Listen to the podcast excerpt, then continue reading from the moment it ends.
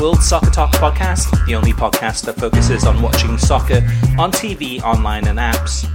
In episode 131, we discuss whether the US women winning the World Cup will change anything with the NWSL, equal pay, and TV rights. Soccer on US TV breaks a new record. NBC drops a bombshell with their changes to NBC Sports Gold, plus letters from you, the listeners, in our mailbag section. My name is Christopher Harris, and I'm joined by my co-host, Kartik Krishnair. Now, Kartik, let's dive right into the main topic, which, of course, is the U.S. women and the U.S. women's team winning the Women's World Cup, which was a really convincing performance. I was a little bit disappointed in this one in terms of, especially in the second half, once that first goal went in, the penalty kick, that Netherlands, they seemed to be almost completely out of the game. It seemed to be almost too easy for the United States women's national team. I mean, they are a good team by no doubt, but towards the end of that game, they must have had about 5 or 6 clear one-on-one chances to, get the score up to 2-0, 3-0, 4-0, 5-0, and it didn't happen. I think it was just when they should have shot, they didn't shot, and when they dribbled, so on and so forth. But the game itself, it was enjoyable, but it felt a little bit almost too easy. What's your take on that? Yeah, I felt like, and I had this conversation after the Miami FC game with one of the staffers for Miami FC last night, which was, why is it that every side that played really good football during the tournament then played the U.S. and they didn't play the same way? Yeah. France, England, and the Netherlands. Only Spain really gave the U.S. everything they could handle. Looking back, the U.S. very easily could have been eliminated in that round of 16 tie. But after that, I think France was done. I got into a lot of trouble on Twitter for basically right after the walkout saying France is done, even at 0-0, because you could see it in their eyes. You could see it in the tentativeness of how they were playing. The England game, you could always debate Phil Neville's squad selections, Stokes over Greenwood, not having Fran Kirby, not having Stanaway, but still it just never felt like until England absolutely had to attack all guns blazing that they got control of that match. And then the Netherlands, who had been this really good possession-oriented team with 3 really, really good attacking players, with maybe the best midfielder in the tournament to that point. I think got eclipsed by Rose Lavelle in the final. Didn't do any of that in the final, except for between minutes 40 and 45. Mm-hmm. So maybe 5 minutes of really good Dutch play after seeing generally 50 to 60 minutes in each match to that point, other than, again, maybe the round of 16 match against Japan. So the question, Chris, was the U.S. that good that they took everybody out of their game, or was everybody psychologically scared of the United States and didn't play their game, and the managers fell into a trap with that, being over tactical or overly negative when facing the United States? Because the Dutch set up in a couple of banks of 4, or actually maybe even 4 and a 5, and just left one forward, and quite frankly, did not try and attack until the 40th minute. Yeah, I think it was the latter. It just seemed to be there was so much sense of belief and so much confidence that exuding from this U.S. Women's national team from the first game all the way through to each round, that I think it psyched out the opposition. Out of all the matches I watched that the U.S. women's national team played against, the team that I was disappointed with the most was England, because I thought England was the one team that, in terms of skill, capability-wise, could beat this U.S. team. And I was hoping that the U.S. would win the game, but still, yeah. I thought that it would be a really, really close fight. And that penalty miss, psychologically... that could have turned the game. It could have been 2-2, and then it could have been all England. Let me ask you this, because I think there was a lot of rally around the flag in the English media during a tournament. So there was just a lot of lamenting. Oh, we were so close, etc. After that match, then within a day or two, the narrative turned. Particularly when I listened to the Guardian podcast and Jonathan Wilson really kind of break down squad selection. Obviously, he's the tactical maestro. About maybe Phil Neville was really naive. Maybe he just outthunk himself, and the squad selection was terrible for the U.S. game. And then the flip side was, and Wilson had argued that the U.S. well in control of the match, absolutely dominant in the first half, really could have put England to the sword. 2-1 was the score. It could have been 4-5-1. Basically then invited pressure after that. Which is possibly true, but then they didn't do it in the Dutch game. And I mentioned I thought Groningen was the best midfielder in the tournament prior to the final. Obviously, with Martens, Medema, and Berenstein up front, you had the best forward trio in the women's game or at the international level, and they did nothing against the U.S. They, other than minutes 40 to 45, Chris, it doesn't even seem like they were in the game, right? They were just a log. It was inevitable. Mm-hmm. Even though the penalty was a little bit, it wasn't suspect in the sense that it was the wrong call. It was the right call, but it was one of those calls that may not have been made without VAR. Mm-hmm. But it just felt like inevitably the U.S. would score and it would be over. Yeah, and I think the Dutch had one good chance in that first half, which was, I think, Naylor came out of her box and cleared the ball. But that was it. It was kind of one person up top hoping to chase onto balls. And eventually that tactic could have worked if they hadn't had the penalty and they kept it 0-0 and there's 5 minutes to go in the game. And we know the Dutch are very good in terms of late showings in games, scoring goals. But the one thing going...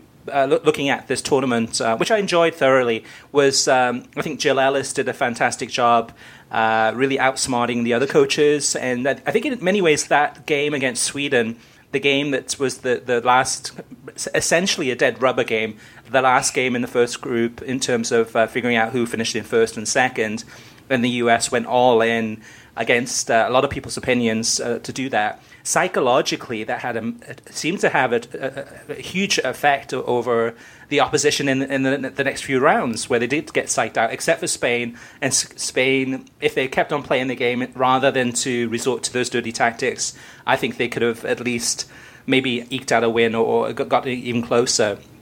But in terms, Kartik, in terms of the actual television coverage of the Women's World Cup, the final itself, I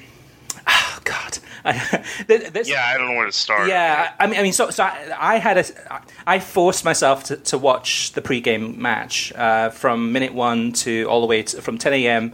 to 11 a.m. Eastern time, and I forced myself to do it because I wanted to immerse myself in what was happening, and just from observing and just analyzing and hopefully enjoying it, but. If you had to guess from this 1 hour pregame show that was on Fox, how many minutes of analysis they gave to the players? So the players on the both of the teams talking about the analysis about a pre-match coverage for a game should be, showing you the team lineups, talking about the tactical matchups, talking about some of the things you should be looking forward to in this game. And yeah, some feature pieces, etc., talking about how great the U.S. women are and some interesting stories, etc. But out of that 1 hour, how many minutes do you think they focused on the actual tactical analysis of these two teams? So I didn't I didn't stay with the pregame until I watched it for the first 10 minutes and then switched to the public affairs programming, the political programming on other networks until the kickoff because it was so terrible. I'm going to say 2 minutes, Chris, wow. Based on when the lineups came out. Well, okay, so this is an important note. So in terms of the team lineups, I didn't actually include that with team analysis. So to me, that's more, okay, we're reading off now, okay, here's who's starting on the U.S. squad, here's who's starting on the Dutch squad. And they go through this so quickly that there's really, really little analysis, if any, on this team lineup. So outside of the team lineups, how many minutes do you think they focused on just tactical matchups? I'm going to say zero. Well, it was 3 minutes and 10 seconds. out of a 60-minute program. And that's the thing, though, too. I mean, we talked about this in last week's podcast, too, is that most of the time that they, as the tournament went on, most of the time that they had to focus pre-game, most of it was focused on feature pieces. So it was essentially fluff pieces. They had a few minutes about the American Outlaws, which I thought they would talk to the American Outlaws, but it was just them hanging out with the crowd, and in the background you hear the US fans cheering USA and things like that. Nothing wrong with that, but it was essentially a one-hour cheerleading session, and with nothing for the hardcore fan at all. Which I'm not surprised in, Kartik, that you didn't watch it.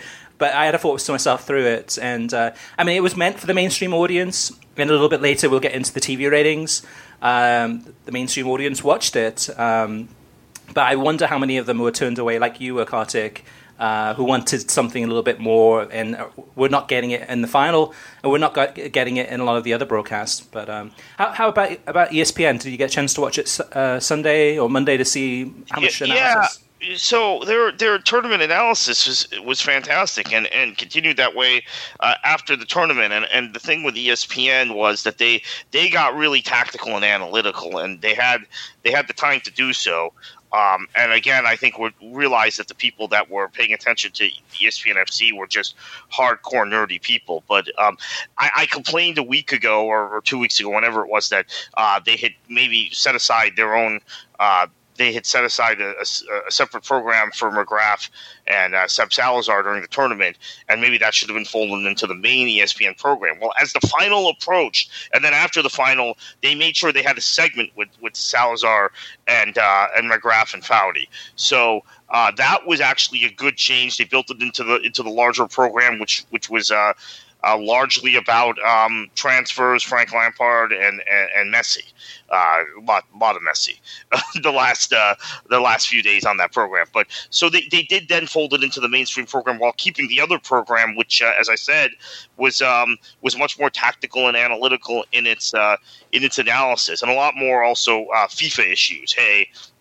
The women from around the world have these issues with FIFA. They were all over Megan Rapinoe's comments prior to the match about FIFA, which is something Fox seemingly avoided. Mm-hmm. Which, again, I mean, Fox is in a tough position on FIFA-specific issues. I just thought because they had embraced talking about Ada Hedenberg at the beginning of the tournament and her absence for Norway, that maybe they were going to go the whole tournament talking about that stuff. Grant Wall, came in to talk about that. It seems like his role disappeared as the tournament went on because I think they didn't want any critical reporting. Well, no, I think he had a death in the family. So okay. So I think for the last couple of weeks he wasn't around, which is understandable. Okay, but the one thing though too, Kartik, about this, one more thing about the Fox thing before we move on slightly is you might have missed this too, but the halftime coverage of the Women's World Cup final, they had a movie trailer. So, I mean, Fox knows that tuning in at halftime was probably at least 10 million people watching it at that very moment. And they said, okay, coming up at halftime, we've got a movie trailer to show you from Disney that's Mulan and et cetera, which is interesting, too, because Disney does not own Fox Sports. When Disney acquired 21st Century Fox, actually, that's for a lot of the movie properties and stuff like that. It does not include Fox Sports. So I wonder if there was a financial deal done there, or if it was a hey, you guys bought 21st Century Fox. Can we do a deal here? Kind of, is there a way to work together here to, as a thank you, something? I don't know. That was weird too. And yes, it didn't take up a lot of the time, but it was less time focused on analysis, which we didn't get anyway, really. But it is what it is. The interesting thing for me, too, is, okay, so you take that audience, that large audience that watched the Women's World Cup, where does that audience go to now? I mean, will they come back and start watching Major League Soccer games? Will they start watching NWSL games? Will they start watching Premier League games? Or does that audience disappear? And as we've seen, Kartik, as you know too, from major World Cups in the past, there is that audience. The increase does increase. There is a sizable increase where that audience then goes. the big question is, where does that audience gravitate to now? Yeah, NWSL obviously now will have, as our friend Jonathan Tannenwald first reported, a number of games on ESPN networks, whether it's on ESPN News or ESPN2. For the remainder of the season, I believe it's 11 matches or 12 matches, including semifinals and finals. The one unfortunate thing about that is it is just a contract for the rest of the season. And what we saw in 2011, when the U.S. did not win the World Cup, but they got to the finals and lost to Japan in penalty kicks, was that it didn't give the kind of bump for WPS, the league at the time, that we quite thought it would. 2015, and that league went out of business. 2015, NWSL got the Orlando City MLS owners interested in the league, and they were an expansion team the next year. However, it didn't do anything else in terms of expansion, and we have seen several existing teams since then struggle. In the case of the Boston Breakers, a long-term team going all the way back to WUSA in the early 2000s, and a team that so many of the great American players have played for, they went out of business. So after the 2017 season, I don't know if NWSL gets this bump. And there seems to be and this is something that, again, maybe it's all speculative, Chris, because there's all the theories from the likes of Julie Foudy, who I think know the game as well as anyone, that U.S. players need to be playing in the Champions League, right, on the continent. And Kate McGrath has kind of echoed that. However, and I've said it for a while too, however, the U.S. keeps winning these tournaments with their entire team in NWSL. And you've had players like Crystal Dunn and Carly Lloyd and Alex Morgan go to Europe. Kristen Press also went to Sweden for a season and come back and play in NWSL and be just fine. Now, you could argue when you see that, which is, some of the argument from the likes of Foudy, when you see the technical ability of the Dutch team and you see the all-around skill of the English team, that there is a development of skills at an earlier age if you're playing in that level of competition versus the U.S. college system and then on to NWSL. I do see that point. But at the same time, I've kind of echoed what the Foudys of the world have said, that eventually we need our top players playing in the Champions League. That's the ultimate club women's football competition, just like it is in the men's level. However, it doesn't seem to be affecting our international performance at all. Yep. So the question remains, maybe NWSL is a really good league. Yes, stylistically, it's different than the Champions League. It's a much more open league. You don't see low blocks as much, and teams bunker and defend. But the U.S. still were able to beat teams that did that to them in the World Cup. Now, there are other people like my friend Neil Blackman, who I co-host the Yanks Are Coming podcast, who says that the 6 months Carly Lloyd spent at Manchester City, the 6 months Alex Morgan spent at Leon, the year Crystal Dunn spent at Chelsea, even though it doesn't seem like a substantial amount of time, it was enough for them to understand how to tactically combat that. So you still need players going over, even if they're not going to leave NWSL outright, going over on loans. So but if they do, my point, I guess, is a roundabout way of saying there is a possibility NWSL will lose some of these players to Champions League clubs in Europe. And if that happens, then I don't think that it's going to have quite the knock-on effect that we hope. Now, maybe that means we get UEFA Champions League women's football, a TV deal in the U.S. Maybe the WSL will get a TV deal in the U.S. Maybe that's what ends up happening. Just like we see a lot of fandom after men's World Cup switch to the Premier League or switch to La Liga, maybe there'll be the same sort of effect if players leave NWSL. There's just still a lot of question marks, and we'll have a better idea in about 6 months. Yeah, and the Premier League is in discussions with the WSL in England as far as in terms of trying to figure out how to work together. And there's been talk about possibly having double headers. There could be an opportunity for the Premier League to actually acquire the WSL and then have a women's Premier League and then begin marketing that. Now, going back to the US, Kartik, I'll ask you the question that I asked our followers and listeners through Twitter, which is at World Soccer Talk.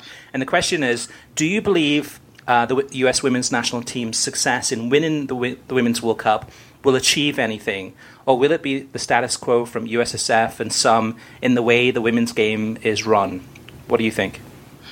They will do some very cosmetic things for the remainder of 2019 to try and alleviate the pressure that is building up from fans, from elected officials, from media commentators. Then they will revert to form by the middle of 2020, and the women's team will be somewhere in the on the back burner, as will, in many ways, the men's national team, except when the men's national team is a cash cow for Soccer United Marketing, which is connected to MLS. So I think that they will give some cosmetic lip service to get the pressure off their backs and hope in a year no one's paying attention. Mm-hmm. Now, there is still in this period of time an operations contract they're going to have to settle with NWSL. The U.S. Soccer's contract to operate that league expires at the end of 2019. And it is possible someone else may come in and want to operate that league, which, if that's the case, U.S. Soccer would say that's great. However, U.S. Soccer still has to continue to subsidize the players' salaries for the top national team players who are in NWSL. Now, if they stop doing that, then this equal pay thing gets even more dramatic. However, by doing that, they are arguing that they are going above and beyond for the women's national team players, subsidizing their club salaries. That argument does not seem to be winning the day with critics. Mm-hmm. So they might be tempted to pull back from that, but at the same time, if they pull back from that, they're going to make things much worse for themselves. So I think they're going to try some cosmetic things, increase bonuses, etc. However, their position of now citing FIFA tournament data is very interesting, Chris, given that the U.S. men's national team has virtually no impact on the FIFA revenues, none. FIFA would be making as much money off men's tournaments. If the U.S. disbanded their men's program tomorrow, it would have no impact, because even those people who come back at me when I argue this and say, well, look at the television ratings in the U.S. Look at the amount of ticket sales of people from the U.S. for the men's tournaments. You know what that is? That's Mexican national team fans. That's fans of Central American countries. There are not many U.S. men's national team fans anymore that are watching on television. Well, in the U.S. qualified for the last major FIFA tournament. So their revenue from that was $0, €0, zero, whatever denomination you want to use. Whereas my argument is, even though we saw England get into this tournament and record TV numbers there, record TV numbers in France, record TV numbers in Italy, the Women's World Cup as a commercial property may not even exist for FIFA to make whatever smaller percentage of the men's pie they make, if not for the U.S. women and if not for the interest in the United States. So if that's generating $500 million in revenue, I'd say like $350 million of that is due directly to the U.S. women's national team. The men's World Cup is supposedly generating $4 billion in revenue. Zero of that is due to the U.S. men. Yet U.S. soccer now wants to turn around and make the argument that because that's $4 billion in revenue and this is $500 million, that's why the bonuses are structured the way they are. Now, the timing of this is ideal in some ways for change to happen. I agree with you, Kartik. I think hardly anything will change. USSF will try the cosmetic approach and try to basically figure out a way to get through the rest of this year and then hope that everyone forgets about it and moves on to another topic. But the thing is that the timing of this is interesting because we have the new TV deal coming up soon, which, as a lot of our listeners know, the TV deal in the United States is packaged by some, Soccer United Marketing, and that TV deal where they shop it around to, you mean ESPN, Univision, Fox, and anyone else who's interested. That TV deal, the way it works is it's a collective. It's you have the U.S. men's national team games in there, you have the U.S. women's national team games in there, and you have MLS games in there. So if you're a Fox or Univision or whoever, and you want to buy the rights to U.S. women's national team games, because, everyone's sky high on the U.S. women's national team right now and have been for a long time, well, you have to also then get the U.S. men's team and Major League Soccer with that. What's missing in this whole equation is the NWSL, which is the Women's League. So the Women's League gets left out of all of these negotiations and contracts, and there's no involvement at all. So you have the U.S. women's national team who makes U.S. Soccer this week makes an announcement that says, we're going to have a victory tour, which is great. Having a victory tour, I think 4 to 5 games around the United States that are happening. And the U.S. women will be playing friendlies against Ireland and Los Angeles and other teams around the country. All that money is going straight into the pockets of, into the pockets of some in the U.S. Soccer Federation. That money doesn't trickle down to the NWSL. So I guess where we're heading, Kartik, is that with the next TV deal, it's probably very likely it's going to be the same type of deal. Some's going to go ahead and broker the deal with the U.S. Men's national team and Major League Soccer, and then the U.S. Women's national team combined into there. Is there any benefit at this stage with the growth of the U.S. Women's national team and the amount of revenue that they generate and the amount of interest that they generate? Is breaking that off and figuring out a way, okay, what if we actually split it and had the U.S. Women's national team coupled with NWSL and had a separate TV deal for that, and then a separate TV deal for U.S. Men's national team, and then a separate TV deal for Major League Soccer? Are there any benefits to that to the women's game? And are there any benefits of that to just general business? I believe so. I believe the U.S. women, and they've articulated it, some of them have a major grievance against Soccer United Marketing, that the money they're earning, the interest they've generated, does not only not go back to them for equal play. It doesn't go back to the women's game at all. It doesn't even go into the U.S. men's national team. It doesn't go back into the federation. It goes into Major League Soccer. I think this is a very valid point. De-linking would be important. Now, if you de-link, I think it would be nice to see if NWSL could be thrown into the same media deal as the U.S. women's national team, because that would give a carrot and an incentive to watch and for broadcasters to present NWSL. This is the same thing they did with the U.S. men's national team rights at a time, for those who are newer to the sport, between 2002 and 2010, when there was very little interest in Major League Soccer, and the U.S. men's national team was getting better TV ratings than they are now. And there was more interest in that team coming off of the 2002 World Cup, where they made the quarterfinals. And quite frankly, the 2006 World Cup didn't go so well for the U.S., but that was kind of a blip in what was generally a good era for the U.S., right? They won the Hex record point total of 22 points in 2005. The 2010 qualifying cycle, they won the Hex. Again, there was no question of qualifying for these World Cups. They won, finished ahead of Mexico in all this qualifying, got to the finals of the Confederations Cup in 2009, beat Spain, who became the world champions a year later in that tournament. So there was an era where the MLS profited off of the success of the U.S. men. You could argue now it would be different, although I still think the U.S. men are owed a lot of residual money for all of that time, in my opinion.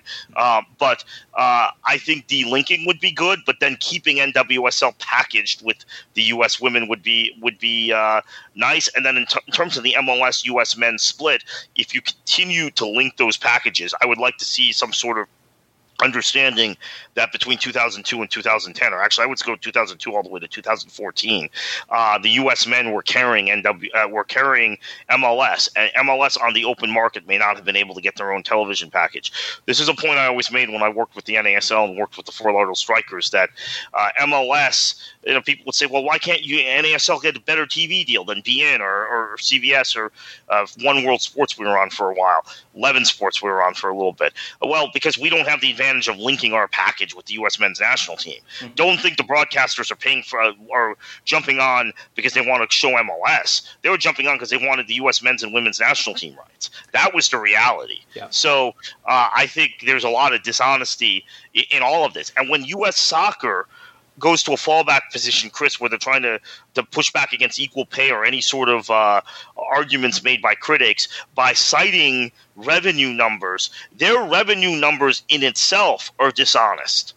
So, and there are members of the media who just dropped the argument there. I'm glad the Wall Street Journal went a step beyond and kind of flushed this thing out and saw the women were generating more revenue, which was something, by the way, many of us, I'll mention some folks on Twitter, Soccer Heretic, Chris Kessel, who's a great leader in this U.S. Soccer Federation.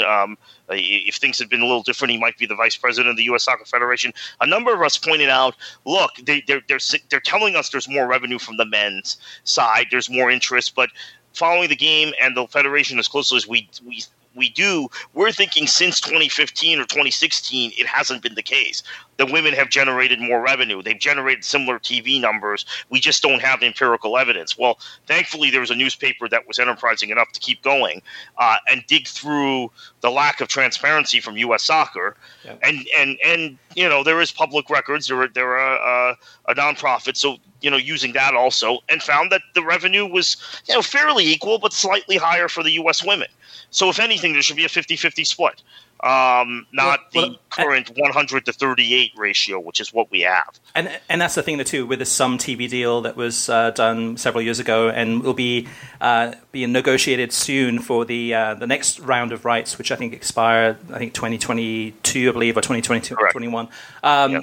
That is a black box. There's no transparency there. We don't know all of that revenue that comes in. I mean, that some pays or some receives for these rights. How much of that split is for the women's game, men's game, and then the MLS, and then in terms of where that goes? Well, we kind of now know how much goes to the federation because due to the lawsuit that Relevant Sports has filed over the denial of the Ecuadorian League game. And, of course, we've talked about that on a previous podcast. Right. We see how much money Sum has given to, based on the evidence in their initial filing, Sum has given to the U.S. Soccer Federation. And from my vantage point, again, you can argue anything. You could argue the entire value of the package is MLS. No one would care about the national teams if not for MLS. I think that that's a ridiculous argument. There are probably MLS fans who argue that. But based on that relevant case and the way I historically have looked at this thing, U.S. Soccer, and that means both the men's and women's national team, are being shortchanged money by Soccer United Marketing, $30 million a year when you consider the Fox, ESPN, combined English language package, and then the Univision Spanish language package. All those two packages are over the what would have been an 8-year contract, are about $650 to $700 million. So if you're saying $30 million a year over 8 years, that's $240 million. That means only about a third of that money is going back to the federation, which also means 2/3 of it is staying in MLS. Now, what the split is between the men and the women once it gets to the federation, we don't know. I wouldn't be shocked if the men are taking the vast majority of that. That seems to be par for the course here. Yeah. But regardless of that, it's seems like MLS is the great profiteer off of all of this. Well, this entire thing, they're making more money than anyone. Yeah. And the women's national team, the men's national team is getting screwed, and the women's national team is really getting screwed. Absolutely. And that's the thing, too, again, for some listeners who may not know, is Soccer United Marketing is the marketing arm of Major League Soccer. And it's a marketing company that partners with USSF, and is out there, and actually even with the Mexican national team too. Correct. So we go back to what you said earlier, much earlier, about in terms of attendances and how the revenues coming in for soccer in the United States.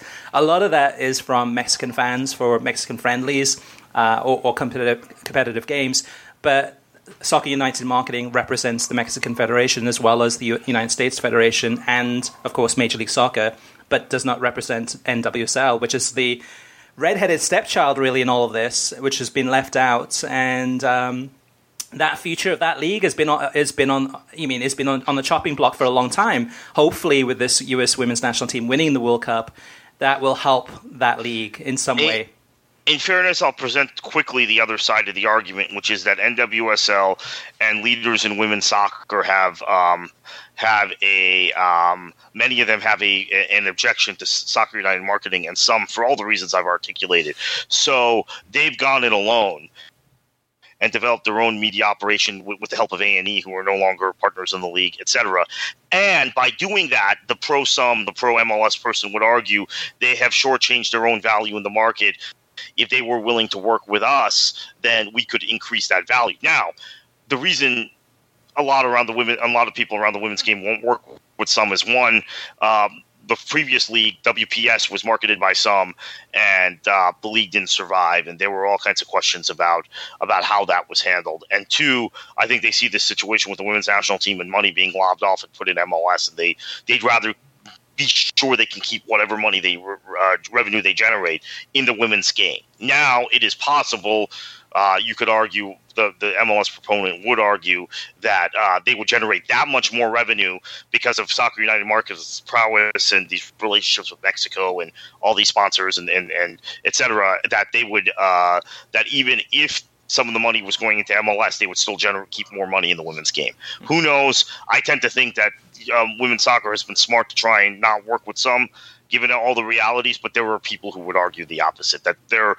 financial problems, their revenue problems are down to not working with some. That's what some MLS proponents would argue. Yeah, you're damned if you do and you're damned if you don't. All right, Kartik, let's move on to right. The men's Gold Cup final, US against Mexico. And this one, just my 2 cents on this one too, is that John Strong and Stu Holden, fine on the commentary. They've worked together for a long time. No problems there. The Fox Soccer Tonight, I think it is, or whatever the name of that late night program is. The one thing from this is to me at least, is that Landon Donovan's still got it. He's still got some great analysis and comments to give and to share, and he's definitely missed from the World Cup coverage, because if you remember, for the 2018 World Cup, he was on the list of one of the co-commentators. He was going to be probably the main co-commentator or one of the biggest ones there, and he dropped out, and then the rest is history. But the one thing I have to say though is that it looks really bad on camera. It looks scruffy. It looks like he was out all night partying.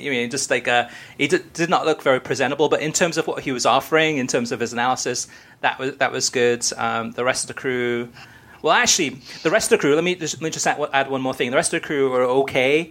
The one thing that came out of this, and I missed this, but some of the our listeners on Twitter messaged us with this message, is that post-match, after the US-Mexico game, Fernando Fiore, who in this tournament in Fox Soccer Tonight was taking more of the soccer expert stance rather than to appear like a clown, which I prefer. He has a lot of soccer knowledge, and he can add a lot to the conversations. But post-match, he was the only one that was critical of this U.S. team. Everyone else was kind of like, Mexico was great and U.S. was underwhelming. But Fernando Fiore was really the only one that came down hard and said, okay, I was really disappointed with the way that the U.S. played in this game. How about you, Kartik? Did you catch any of the analysis, or did you watch it on Univision? I watched it on Univision, so I didn't catch any of this. And so Univision's broadcast was fine. I think the problem with watching Univision is they're very pro-Mexico, even with Chelo on there. My 2 cents is that I think the U.S. and the U.S. men's national team fan is impossible to deal with and communicate with and rationalize with. So I was actually having a conversation with former co-host of the show, Matt Lickstatter, the other day about this, and he and I will be on the Yanks Are Coming podcast, a little shameless plug, later this week to discuss this. But the U.S. men's national team fan seems to be so scarred by not qualifying for the last World Cup, that they're one extreme or the other. The team is really good and got it was because of Bruce Arena, and we have all the Pulisic and all these great players, McKinney, Adams. We would be able to compete with France, Germany, and Spain one day, and then the next day it's like the coaching is terrible and we're awful, and there's no in between. There's no rational discussions. There's no understanding of a long term, especially having not qualified for the World Cup, long-term goals. I actually think the U.S. played better in this match. Now, let me backtrack. I haven't watched any of the Gold Cup prior to this, just highlights. So it was exclusively focused on the Women's World Cup, as we've discussed on previous shows. The men, I thought, played much better, especially in the first half, than they generally do against Mexico, even when they've beaten Mexico. And what I attribute that to is Berhalter having a clear style, a clear tactical setup, a clear identity he's trying to impart in this side, which is very different than the other coaches. I think Bob Bradley was a good coach, but he was also a pragmatic manager that set up differently in each match based on opposition. I think Klinsmann just had no clue about tactics, and I think Arena also had no clue about tactics, but was a man manager, motivator type. Berhalter seems to be the opposite. He has a lot of I mean, the crew played the same way. They would play the same way in every game. When I went back and watched film of them after Berhalter got the job, there's a style he's trying to impart. The problem is, Chris, the U.S. isn't good enough to play that style, right? They don't have the players in midfield and out in wide areas that can play that ball possession style. What Berhalter did with the crew was sign a ton of foreign players that, the Federico Higuaíns and the Ola Camaras and the Justin Mirams, et cetera. Jonathan Mensahs, that allowed him to play that style and play it well with Columbus. There were Americans in that team, don't get me wrong, but they were, supplementary parts in a lot of cases, with the exception of really Will Trapp.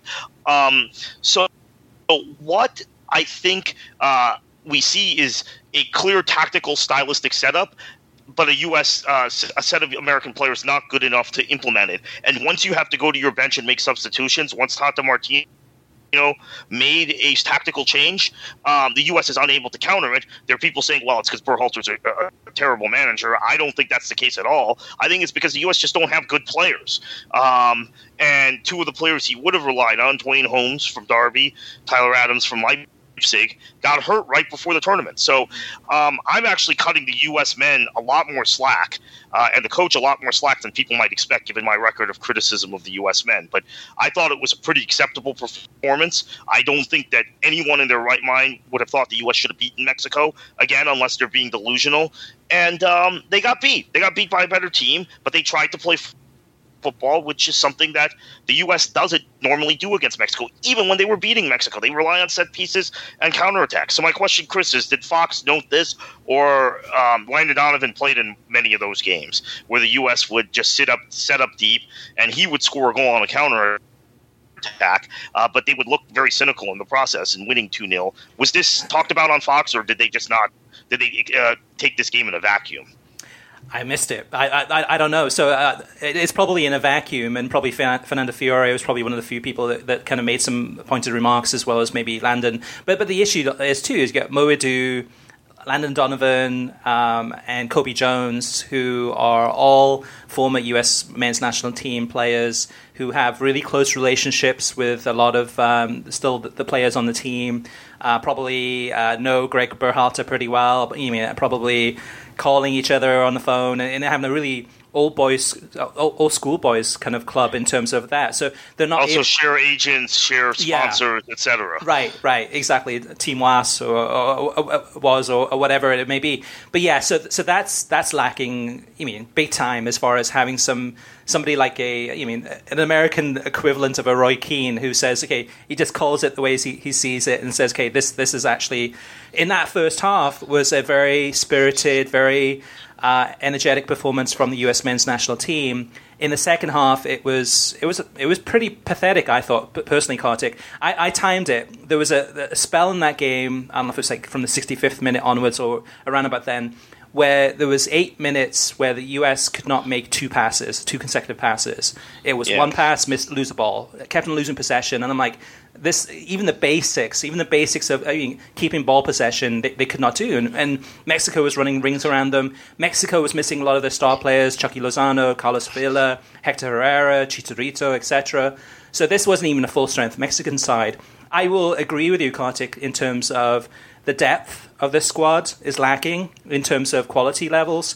But my question to you is, is Berhalter doing the same things with his team that Klinsmann did, looking overseas, looking for players that maybe have connections to American grandfathers or things like that, to try to figure out a way to just really strengthen the squad, because it needs strengthening.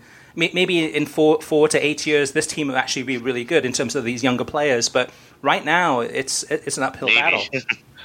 Right, maybe. Yeah, maybe. I think... I'm not sure if he's looking overseas the way Klinsmann. Well, I need to give you and I both need to give Thomas Rongen credit for that. It was Rongen's initiative under the direction of Bob Bradley, and then Bradley gets fired after Rongen begins scouting, and then Thomas will tell you personally that. Klinsmann took a lot of credit for Rongen's work, for his own work, Thomas's work, which was initiated by Bradley, who obviously Thomas had coached with and knew pretty well. But is Berhalter doing that? Well, Tyler Boyd certainly fits that description of a guy that was playing in Europe that most American fans had never heard of before. I mean, I admit I had seen him on vaguely in some match reports. Oh, there's this guy who's eligible to play for the U.S. but has been capped by New Zealand playing in Portugal. Okay, well, that's nice. But it turns out Berhalter somehow convinced him. I think convinced him by telling him he would call him up for the Gold Cup, which he did, right? Yeah. Because he played in the Gold Cup without ever having been capped before, without anyone ever having seen him, unless you're a fan of Portuguese lower division soccer. Or I guess he played in Turkey this past year in the first division on loan. But his contract with the Guimarães. And then Dwayne Holmes, who's a player, raised in England, a player I've tracked for a number of years because I follow lower division English championship and League One football, a guy that I knew was eligible to play for the U.S., but that I never quite frankly thought would get called into the U.S. team. Berhalter calls him in, is impressed by him, and selects him for the Gold Cup, but he gets injured. So I think he may not be going the direct German-American route of Klinsmann, but it seems he's going to Europe. And the key thing here, Chris, for our listeners to realize is it's because of style. Berhalter, now you could argue, I've just given you a great defense of him a minute ago. You could argue maybe we need a more pragmatic manager because we don't have good players, right? We don't have guys who can trap the ball and string together two passes consistently and guys who can play the possession-based football that Berhalter clearly wants to play, possession-based attacking football that's based around really good wide play and an influential central midfield player. Maybe we just don't have the players to do that. He doesn't seem to be willing to change his style in order to accommodate the real lack of talent he has. So you have guys who just aren't capable of playing that kind of high-tempo, high-pressing, passing style, which has a lot of the elements of Dutch football because Berhalter spent most of his career – I don't know if our listeners realize this. Yes, he finished his career in MLS, but he spent the vast majority of his career in Holland. Played a few years in England, was in the Premier League for a season or two, and played a few years in Germany, but really has a lot of Dutch influence in his thinking, and you realize that when you see interviews with him. Playing that kind of Dutch style, the U.S. just doesn't have the players, and I think your point is very well taken. After about minute 65, when he's having to sub guys out and players are tired and the U.S.'s superiority in the first half is not rewarded with a goal, even against the Mexican side missing a lot of players. They still had Guardado. They still had Jimenez, who had a great season this past year at Wolves. They just weren't able to handle it. I mean, they just weren't good enough. Yeah.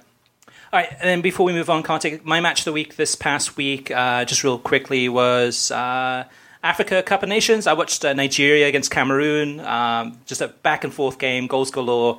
Really enjoyed watching this one and watched this one on beIN Sports. A lot of former Premier League stars on display, as well as some up-and-coming talent that could be moving to the European leagues in the near future. It was interesting, though, watching this game, and actually at halftime and before and after, is that beIN Sports now has basically a new tagline. So, and they mentioned this on air. I think it was Jeremy St. Louis mentioned it on air too, but even in the promos before and after the games, they're now describing themselves as the world's largest sports network. So while that is true, beIN Sports is probably, most definitely the world's largest sports network. That's not much of a selling point, though. That's like saying that Walmart, having a big sign outside the Walmart store saying this is the world's largest department chain. That does not... It doesn't make me feel good. It doesn't make there's no benefits to me. So it looks like it's kind of beIN Sports saying, okay, hey, let's come up with this tagline and let's focus on that. And maybe that'll impress the DirecTV or the Comcast people, where they go like, oh wow, I didn't realize they're the world's largest sports network. Maybe I should have them on my programming, which is not happening anytime soon. I just thought that was really a little bit surreal there. And right, Kartik, let's move on to our TV streaming news. Yeah, some big news we reported earlier this week at World Soccer Talk. NBC has made big changes to NBC Sports Gold, their Premier League packages. It's packages, plural now. And in summary, they've got a lower end cheaper package now that will be only $39.99 for the season. However, you can only stream matches on that, and you have to stream them live in real time, right? There's no on-demand feature. There's no bumper programming. And that's just called NBC Sports Premier League Pass. The NBC Sports Gold Premier League package that we've been, which is also called Premier League Pass, which we've been accustomed to the last two seasons, costing $50 or $49.99, now has been bumped up to $64.99, and will have all that bumper programming in addition to on-demand watching the match. So basically, Chris, NBC Sports has increased the price of the actual package that I think most people are going to want. If you get the cheaper package, you can only watch the games between – and those matches are all basically 10 a.m. Eastern time kickoffs at that time, while they have other matches airing on their networks. Yeah, this is it's a huge mess. I mean, even down to the naming conventions that they're using. So so just to clarify, the cheaper version, which is the $30 one a year, is Premier League Match Day Pass. And well, actually, that's $40 a season. I'm sorry. And that, like you said too, that's only live games that are on that they're non-televised live games, and then it's a mess. It's a huge mess. At the end of the day, for me personally, this doesn't satisfy anyone. So if somebody wants to say, "Hey, I want to cut the cord. I want to watch all the Premier League matches. And I want to watch them live, and I want to watch them on demand," this does not provide that. On the opposite side, if you're a TV subscriber, and you subscribe to NBCSN either through your Comcast or your satellite company, and you're like, I want to watch all the games. I want to have access to all the games. Well, you're going to get the ones on television. And then if you want to get the streaming ones, you have to pay extra on top of what you're already paying your cable or satellite provider. It's just a mess. It seems to be a really misguided attempt by NBC Sports to try to figure out a way to compromise, because they're a TV network. They are owned by Comcast.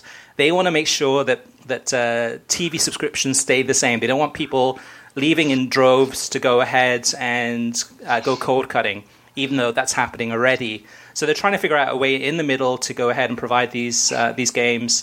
The big change for 2019 to the 2020 season is that they have a restriction on in terms of, like, for example, if you want to subscribe and watch the games that were through this NBC Sports Gold Premier League Pass, the games that were on television, but you want to watch them later in the day through this Premier League Pass, you have to wait until 9 p.m. on that match day to be able to access those. So that, which is absolutely insane, because if you're a Premier League soccer fan or fan of a Premier League club, and maybe on a Saturday morning you're going to AYSO, or you slept in late, whatever, you miss your game, you have to wait until 9 o'clock that night to go ahead and actually be able to watch that game. And by that point, it's essentially, the game's over. It's meaningless. You know what the score is. You've seen the highlights package. You've seen everything you want to see. But anyway, we go into a lot more detail on this one at worldsoccertalk.com. That goes into a lot of detail, a lot more analysis about each of these different packages, what they offer, pros and cons of each, and so certainly check that out.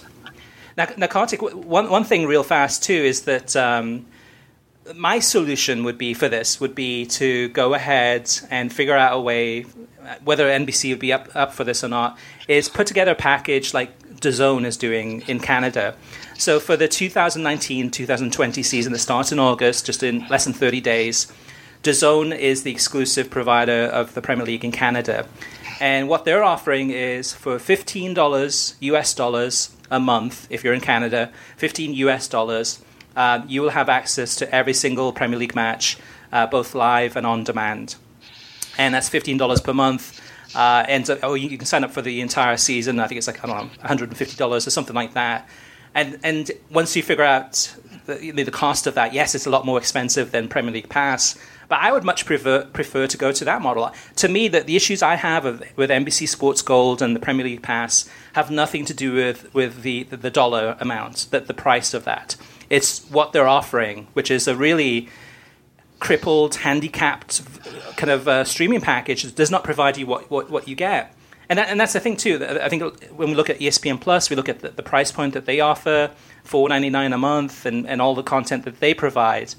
But if you multiply that out by 12, I mean, you're paying just about the same amount that you'd be paying for the Premier League Pass. The Premier League Pass feels like it's more expensive because you have to pay that lump sum up front. But to me, personally, I would prefer to have a DAZN model where I'm willing to pay extra to have access to every single game. And for those people who want to watch the games on television, they can continue to do so. And if you want to subscribe to a streaming service that has everything on demand and live, I would go to that and I'd pay whatever that amount of money is. And NBC would be making, I'm sure, tons of money that way, rather than a compromised NBC Sports Gold where it makes no one happy. All right, Kartik, let's move on to the next news item, and that is that ESPN and Univision have acquired the US rights to the inaugural Leagues Cup. Coverage will be across ESPN and ESPN Plus in the English language, as well as across the Univision networks in Spanish language. So the Leagues Cup is a new tournament that's been set up. It's going to start this summer, featuring some of the best teams from Liga MX and some of the teams from Major League Soccer in a competition. ESPN Plus will stream 3 quarterfinal matches, and ESPN will televise one match in the quarterfinal round. ESPN 2 will televise the 2 semifinal matches on Wednesday, August 20th, and then the final on September 18th. All right, Kartik, this is some big news from ESPN. Yeah, so ESPN and the NWSL have announced an agreement to televise 14 league matches. I think I said 13 earlier in the show. It's actually 14. During the 2019 season, 8 matches will air on ESPN News, and the remaining 6, including both semifinals and the championship, will air on ESPN2. By the way, NWSL has one-off semifinal matches, unlike MLS or unlike what MLS has had in the past. So the higher seed hosts, and it's one match. So 3 postseason games total in NWSL. They'll all be on ESPN 2. And last but not least, this is interesting. A source has told me that MLS are working hard on having all of the commentators in-house under the next TV deal. So currently, if you're watching Major League Soccer games, I mean, whether it's through ESPN, Fox, Univision, as well as ESPN Plus, I mean, those commentators are working for, you know, many, many different companies. But what MLS is looking to do for the next TV deal is have all of those commentators brought in-house. And what this model reminds me of a lot is how the Premier League does their broadcasts, where they have a company, which is IMG, and previously was TWI, but they have all of those commentators commentating the games for the world feed based out of that operation. Now, what it provides or may provide Major League Soccer is, if they go ahead and do this, is quality control. They can make sure that all of the commentators that are working within MLS in-house are having the highest level of quality across the entire league, no matter what games they're commentating on. It also gives them more control over messaging, over making sure that everyone's speaking from the same hymn sheet, so to speak, and in some ways can control, who is going off message and kind of rein them in a little bit. And the third of all, I'm sure there's got to be some cost cutting, some benefits from that too, from the business point of view. And what's your take, Kartik? Any advantages or disadvantages you see here in terms of having Major League Soccer possibly bringing in all of their commentators in-house? Well, it's what the Premier League does, as you mentioned. It's what USL also does. And I guess there is quality control and consistency in broadcast and consistency in presentation. There's also singing from the same hymn sheet, which is propaganda, really. And cutting out any sort of dissenting opinions about the quality of play, quality of pitches, quality of fans. If there is some issue with fan behavior, it's not brought up, et cetera, et cetera. Yeah, and as an example of that too, so speaking to a commentator off the record, well, actually, kind of one of my sources, who worked for the commentating on USL broadcasts for USL games, is that they were told not to mention that the USL is a developmental league. That was frowned upon. That was not. There was a phrase never to be used, and if they did use it, they got in trouble. And the other thing too, that they weren't allowed to talk about any other league, so they weren't allowed to even mention the words NASL. And that's something too. So from an instance like this with Major League Soccer, this is an opportunity to really control what they're saying. And at the end of the day, to me, I mean, as a soccer fan, this is a huge disadvantage in terms of, potentially, is that you take out the heart and soul of the commentator or the co-commentator. Those people, one of the main reasons we love those people, so whether it's a, I don't know, Gary Birtles or a Stu Holden or Taylor Twellman or whoever it is you get to know the character, you get to know the person, you get to know what they like and they don't like, and you have a connection with those people. But if you go ahead and sanitize it and kind of say, okay, here's the things you can't talk about, here's the things you have to mention, this is the way things work, and if you go off message, you get a slap on the wrist, you mean 2 slaps on the wrist, you're out of there type of thing. It takes away the heart and soul of the commentator and then the co-commentator. And that's one of the things I love about, no matter who it is, I don't know, Tony Jones or whoever it is from around the world, is that I feel I know that person, I know that voice. If we met in a pub or something like that, I could have a conversation with that person talking about, you mean, all the great matches that he or she commentated on, and you mean, certain things he or she likes and things like that. So that's my concern, is that this could be a disadvantage where it sterilizes Major League Soccer games in the future, where it takes the heart and soul out of the league, out of the commentating, which is, I mean, I'm sure many of us can. That many of us like in terms of that. All right, let's move on to TV ratings, Kartik. We won't go into all of them. We do have all of them at worldsoccertalk.com on the homepage. But the big ones, let's just go through the big ones really. It's the Women's World Cup final was 15.87 million for the USA against Netherlands on Fox and Telemundo. This was a 43% drop from the last World Cup, and the last Women's World Cup in 2015. Part of the reason is the time zone, for sure. That's certainly one of the reasons. We had just a message that just came in a minute ago from one of our listeners, and that was from Rob Flink. And he says, you guys seem to attribute the lower ratings to the different time zone for the World Cup. Do you think it has to do at all to the political side show stuff, or political side show stuff? I agree with the women's team, but obviously not everyone else. Yeah, that's a great point. I'd actually thought that in the back of my mind. I've been echoing the same thing. Oh, it's because it's in the morning. It was at 11 a.m. Eastern time, 8 a.m. Pacific versus 6 p.m. Eastern, 3 p.m. Pacific for the final in Canada. But at the same time, we deal with television ratings regularly in this sport and realize Premier League games that kick off around that time tend to get more viewers than MLS games that kick off later. Now, obviously, there's a difference in level of competition in the minds of most people, but still, yeah, I had that in the back of my mind. I agree with the women's team. I identify myself with Megan Rapinoe's political views and her statements, but I think that there were certainly some conservatives and Trump supporters who were turned off the U.S. women's national team because of Rapinoe and Allie Krieger and others, and didn't watch. I think that's, you know, we would be we're being dishonest if we don't admit that. We're being honest with ourselves. Well, I don't think it had an impact. Me personally, I think it's one of those things that actually, if anything, it probably attracted more people to watch the games because of all the outrage to tune in and see what would happen. I mean, does Megan Rapinoe do some type of goal celebration that, I don't know, F you Trump or whatever it may be.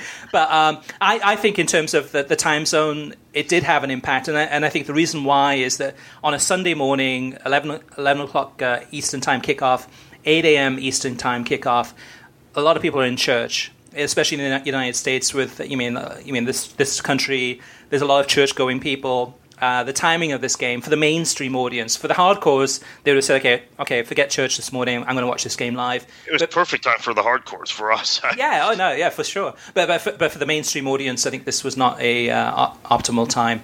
The Gold Cup final had 8.7 million viewers for this one.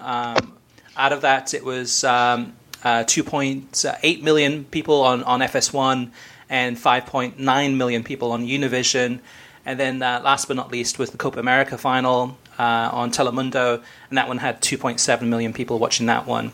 So some big numbers. Altogether, Kartik, on Sunday, on Soccer Sunday, for the Women's World Cup final, the Gold Cup final, and the Copa America final, and the MLS game between Atlanta and New York Red Bulls, the collective viewing audience was 29.5 million people. So for all those people who think that soccer hasn't made it in the United States, yes, it took four games to get a huge number, but still, regardless, that is a massive number for viewership on a Sunday for soccer. Moving on to listener mailbag, JP says, I just saw the Univision owners are exploring a sale. What, if any, impact do you think that could have on their coverage in the future for soccer? They were the saving grace for the UEFA Champions League group stages and all of Europa League.